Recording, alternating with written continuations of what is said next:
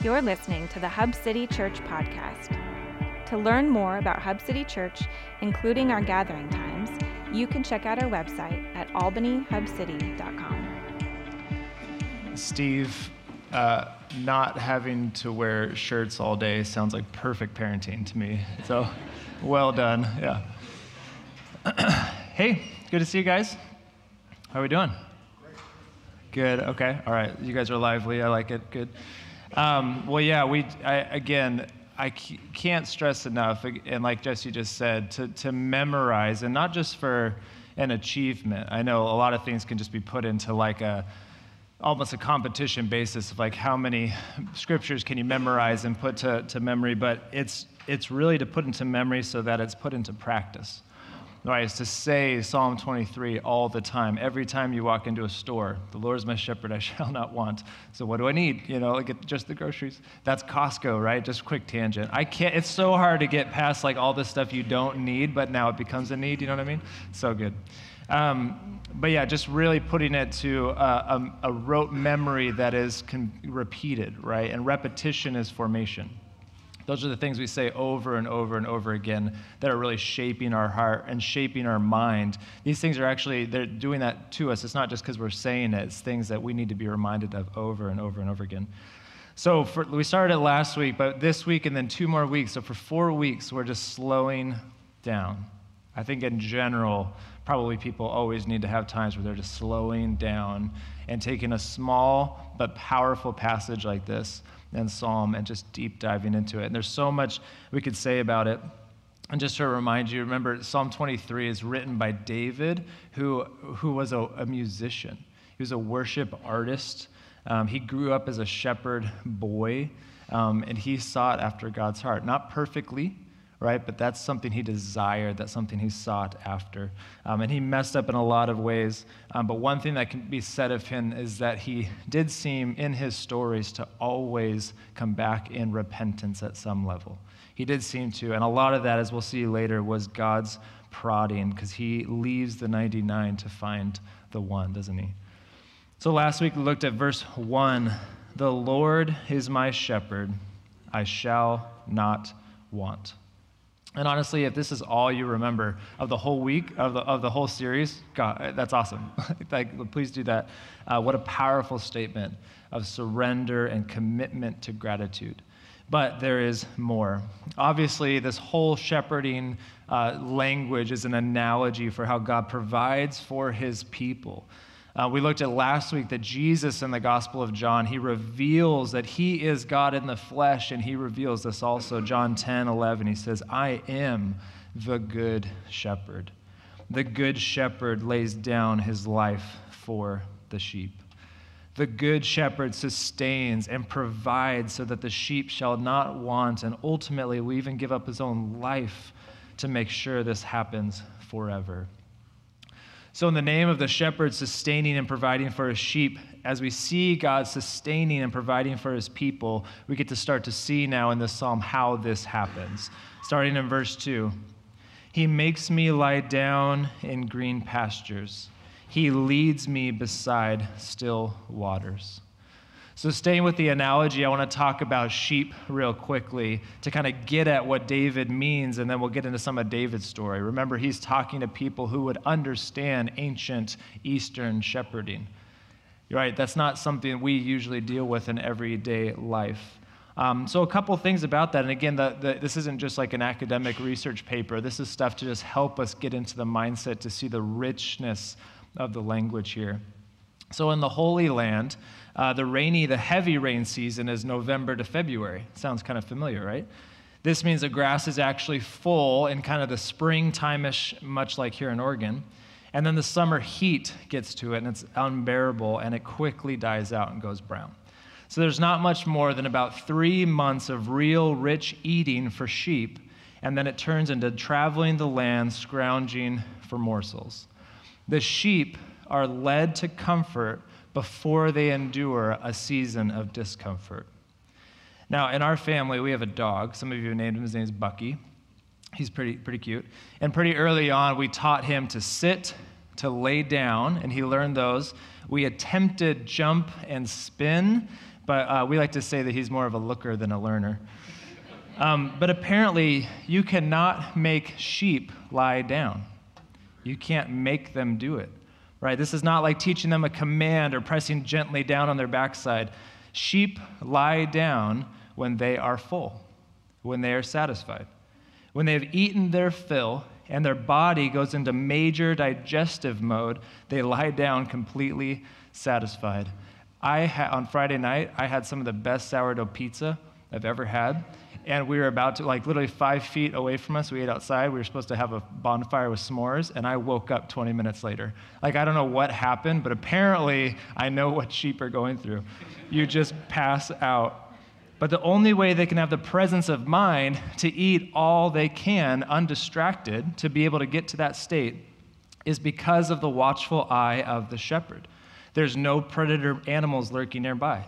There's no biting insects bothering the sheep, and they've been led to plenty of food. Sheep lie down because they are safe, secure, and watched over. They can lie down because they trust the shepherd completely. Now, think of an ancient uh, shepherd, right? Or even just a shepherd today in the East. Think of the shepherd. It is the shepherd's duty to lead the sheep in the right season to the fullest pasture they can find. And I would, be, I would imagine, if this is their vocation, there'd be little more satisfying as a shepherd to look out at your flock and to see them all lying down, all satisfied. Right? That's a good feeling. Much like providing ample food supply, there's also the matter of water. What does the scripture say? He leads me beside still waters. As you can imagine, especially in ancient Israel, there was usually not just one shepherd and flock in a tribe, let alone a city. Right? So it was a coveted position to find a lush pasture also next to water. Often shepherds either had to double up their herds, or even sometimes different tribes would be higher on the totem pole and they'd get first priority. This was called grazing rights right? Were, it was for sure a thing. And it could even, if they disputed it, it could come back to the tribes and the elders could dispute it. It's crazy. But it wasn't just water that was key, it was still water. Another fun fact about sheep apparently, sheep rarely drink from moving water. From ripples or fast moving water. They just, I don't know if it's the motion, the babbling brook, but shepherds often had to create little eddies they had to create along the river breaks or find still pools of water so their sheep could take turns at drinking it. It's fascinating how high maintenance these simple animals are. But again, as it not only water, but, but still water is coveted, if the shepherds lead their flocks to the same stream and double up the sheep, what happens? The flock would often get intermixed.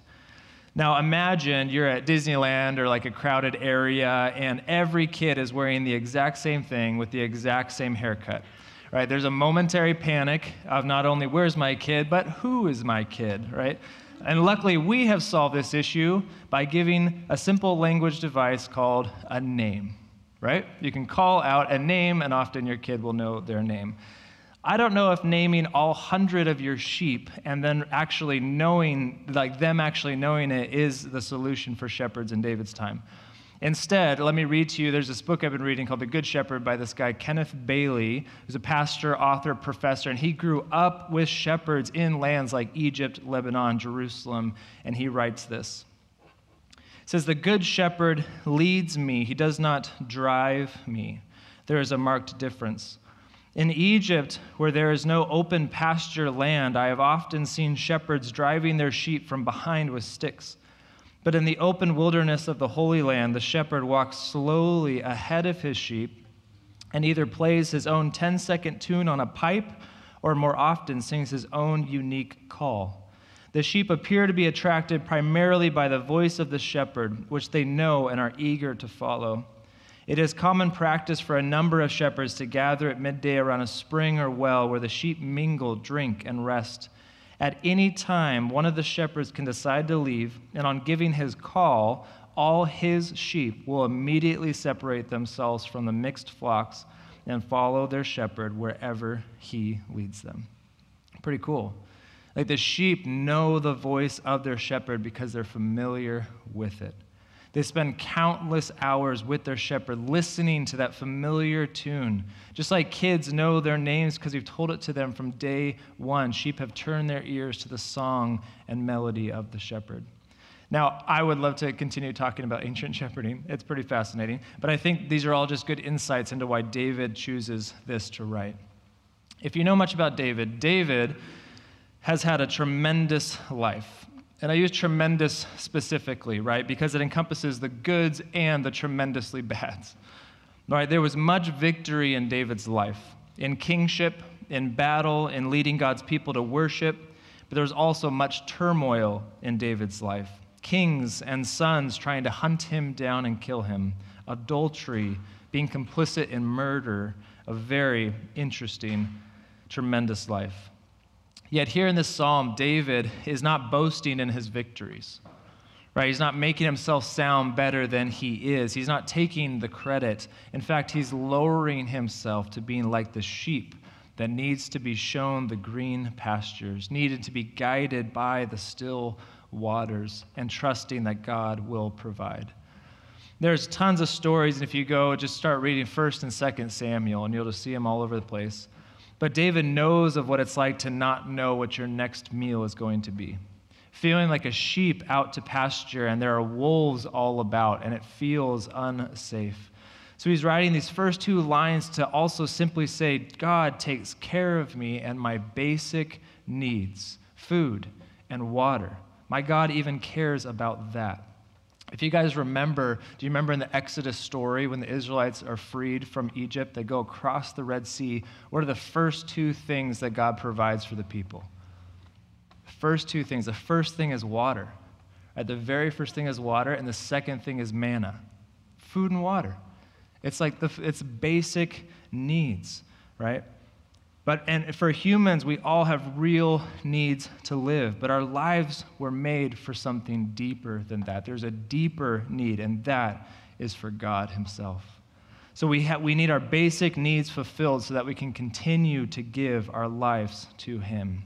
For David, it's not just about replenishing and restoring his physical body, but he writes this in verse 3 He restores my soul. For David, there's always the higher purpose of being nourished, to be nourished and restored at a soul level. Now, nerd alert, this is kind of, this is kind of fun. Psalms, as you might know, is broken up into five books, and we can see why he used this as restorative language. It's broken up into five books, and there's a lot of cool things that can come with that, but they correspond to the Pentateuch which is incredible when you realize that Jewish culture was to memorize the first five books of the Bible, the Pentateuch, and that they were given songs then to sing to help them remember all the truths and stories. So look at this. I put it on a slide. So, book one, uh, Psalms 1 through 41, is all about dealing with humanity, creation, and human needs. Okay, it's very Genesis. Book two, Psalm, you can memorize these if you want or just, just know it. 42 to 72 is all about Exodus, right? Dealing with deliverance and redemption. Go read those with Exodus in mind. It's powerful. Book 3, Psalm 73 to 89 is very Levitical, dealing with worship, how to approach God as a human. Book 4, Psalm 90 to 106, Numbers, dealing with wilderness, wanderings, the ups and downs of life. And book 5, 107 to 150 is very Deuteronomy, dealing with God's word and hymns of praise. How incredible is that? Just right there. Like, how cool is that to break that down and to say, man, I can't remember all those stories, and here's some songs to sing that bring you back to that, bring you right back to those moments to remember. Literal hymns of remembrance for the people to not forget who they are and the God they serve. And Psalm 23 is one of those Psalms. And where does it fit? Right in Genesis, right back to Eden, right? In the compilation of the Psalms, the 23rd is bringing us back to Eden, back to recreation story, the restoration of something that was broken. David is acutely aware of his brokenness, otherwise, there would be no need to be restored. David is writing whether he knows it or not, or not about, the, about finding Eden again. In his shepherding, God provides for basic needs and very real spiritual needs as well. And while, while we live, the, the soul, while, while we're alive, the soul is not separate from the body, right? Our basic, we're holistic. Our basic physical needs are connected to our spiritual needs. We are, we are a body, we are a soul, we are a person, right? Restore, the word, can also be rescue or brought back, as in a repentant way.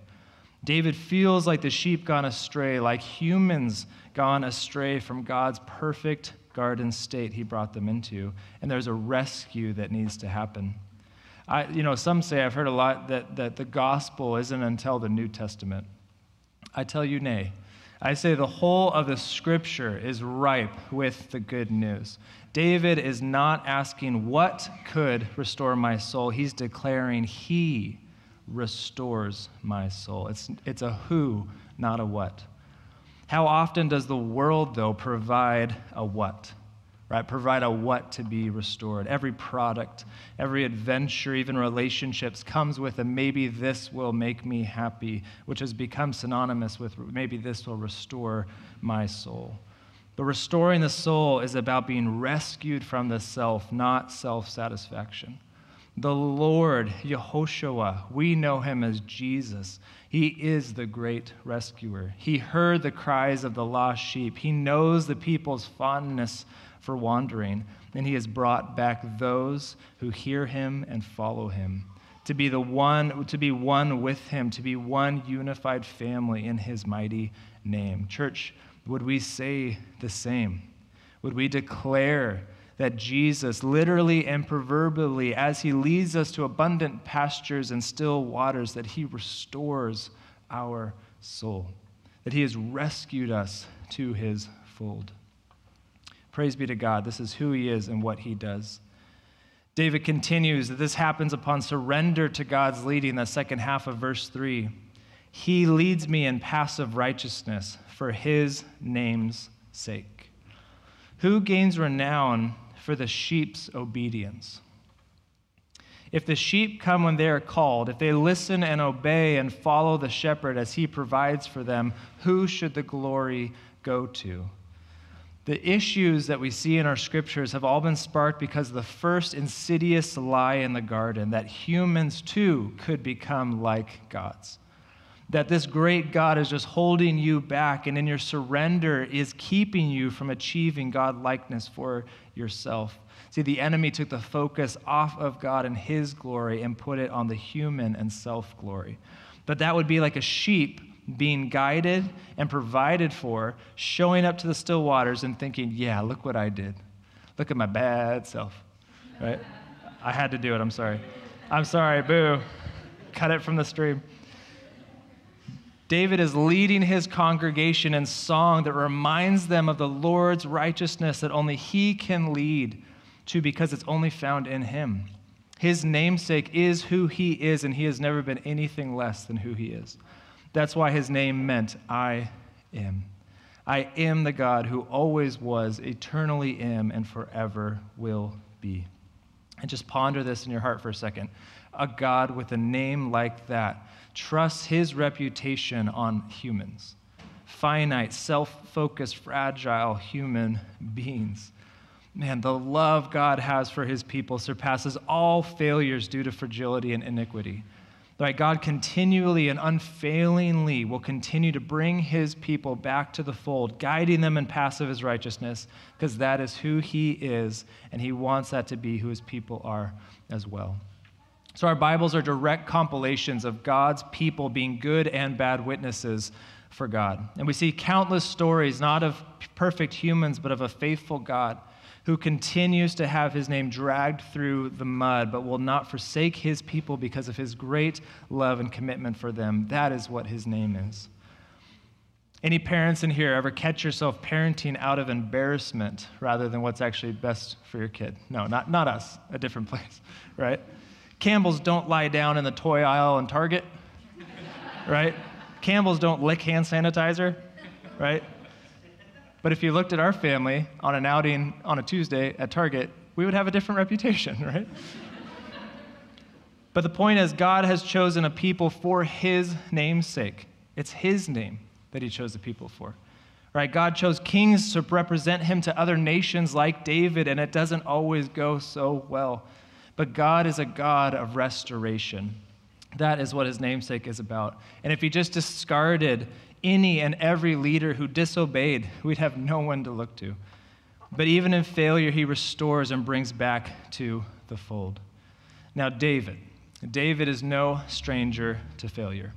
Potentially his biggest failure, or at least most famous failure, was with Bathsheba and her husband. And if you don't know the story, you can go read it later, 2 Samuel chapter 11. But I want to give you a quick 30 second review, and I'm going to use emojis to do it so you can remember it forever, okay? So, 30 seconds. David is king. Israel goes to war. Kings usually go lead their battles, but David stays behind. Hashtag just be chillin'. David gets bored. He goes out on his balcony and sees a beautiful woman, Bathsheba, washing herself on the rooftop of her own house. And instead of walking away, he gives in to coveting lust, calls her to his palace, and he sleeps with her. His adulterous state is one thing, and then on top of that, she texts him this afterward. to which he replies, But then and instead of confessing, he gets really creative. And my question is how is it that some of the most creative thinking happens in a sinful state? Right? Evil has perfected a lifetime of creativity. And he has her husband come home, who is a soldier, come home and be with his wife to make him think that it's his baby. It's happy. But this soldier, Uriah, is a more honorable man than King David, and he doesn't want to enjoy his time when his fellow soldiers are out there fighting for their lives. So, David, when panic and only his own self interest at heart, instead sends Uriah out to the front lines where he is struck down and killed. And he makes Bathsheba his wife. End scene. So, hopefully, that rings a bell. Or now it's forever in your mind as a horrible emoji story. Um, but it's a story after that that I want to talk about. So David is so caught up in his own namesake, what he wants, what he desires as king, and his own pride has blinded him so much that he thinks he has gotten away with this brilliant scheme of his. But the Lord is a rescuer. He sends David, a prophet called Nathan, to speak into David's life. And Nathan obediently goes and calls him out. But he couldn't just straight up, like call him out, for David's pride was too great. And people get even worse if they get backed up into this pride corner. So Nathan shows up and tells him a story. This is 2 Samuel 12. And the Lord sent Nathan to David, and he came to him and said to him, There were two men in a certain city, the one rich and the other poor. The rich man had very many flocks and herds, but the poor man had nothing but one little ewe lamb which he had bought. And he brought it up, and it grew up with him and with his children. It used to eat of his morsel and drink from his cup and lie in his arms. It was like a daughter to him. Now there came a traveler to the rich man, and he was unwilling to take one of his own flock or herd to prepare for the guest who had come to him. But he took the poor man's lamb and prepared it for the man who had come to him. Then David's anger was greatly kindled against the man, and he said to Nathan, As the Lord lives, the man who has done this deserves to die, and he shall restore the land fourfold because he did this thing and because he had no pity. You know, sometimes you can know the right thing, but still not see the truth. David was so deep in his pride that he couldn't even recognize who the story was really about. God used Nathan to remove the blinders for him. Verse 7 Nathan said to David, You are the man. This powerful moment drove David to repentance. When the story hit David, the sheep who had wandered away from the fold, away from the shepherd, and did much evil, he was found, and instead of destroyed, he was rescued. When sheep wander away from a herd and are done grazing and realize they're alone, they'll find some kind of shelter, like a rock or a bush, and they'll hide inside it and they'll just start bleating. They'll just start um, crying out to be found.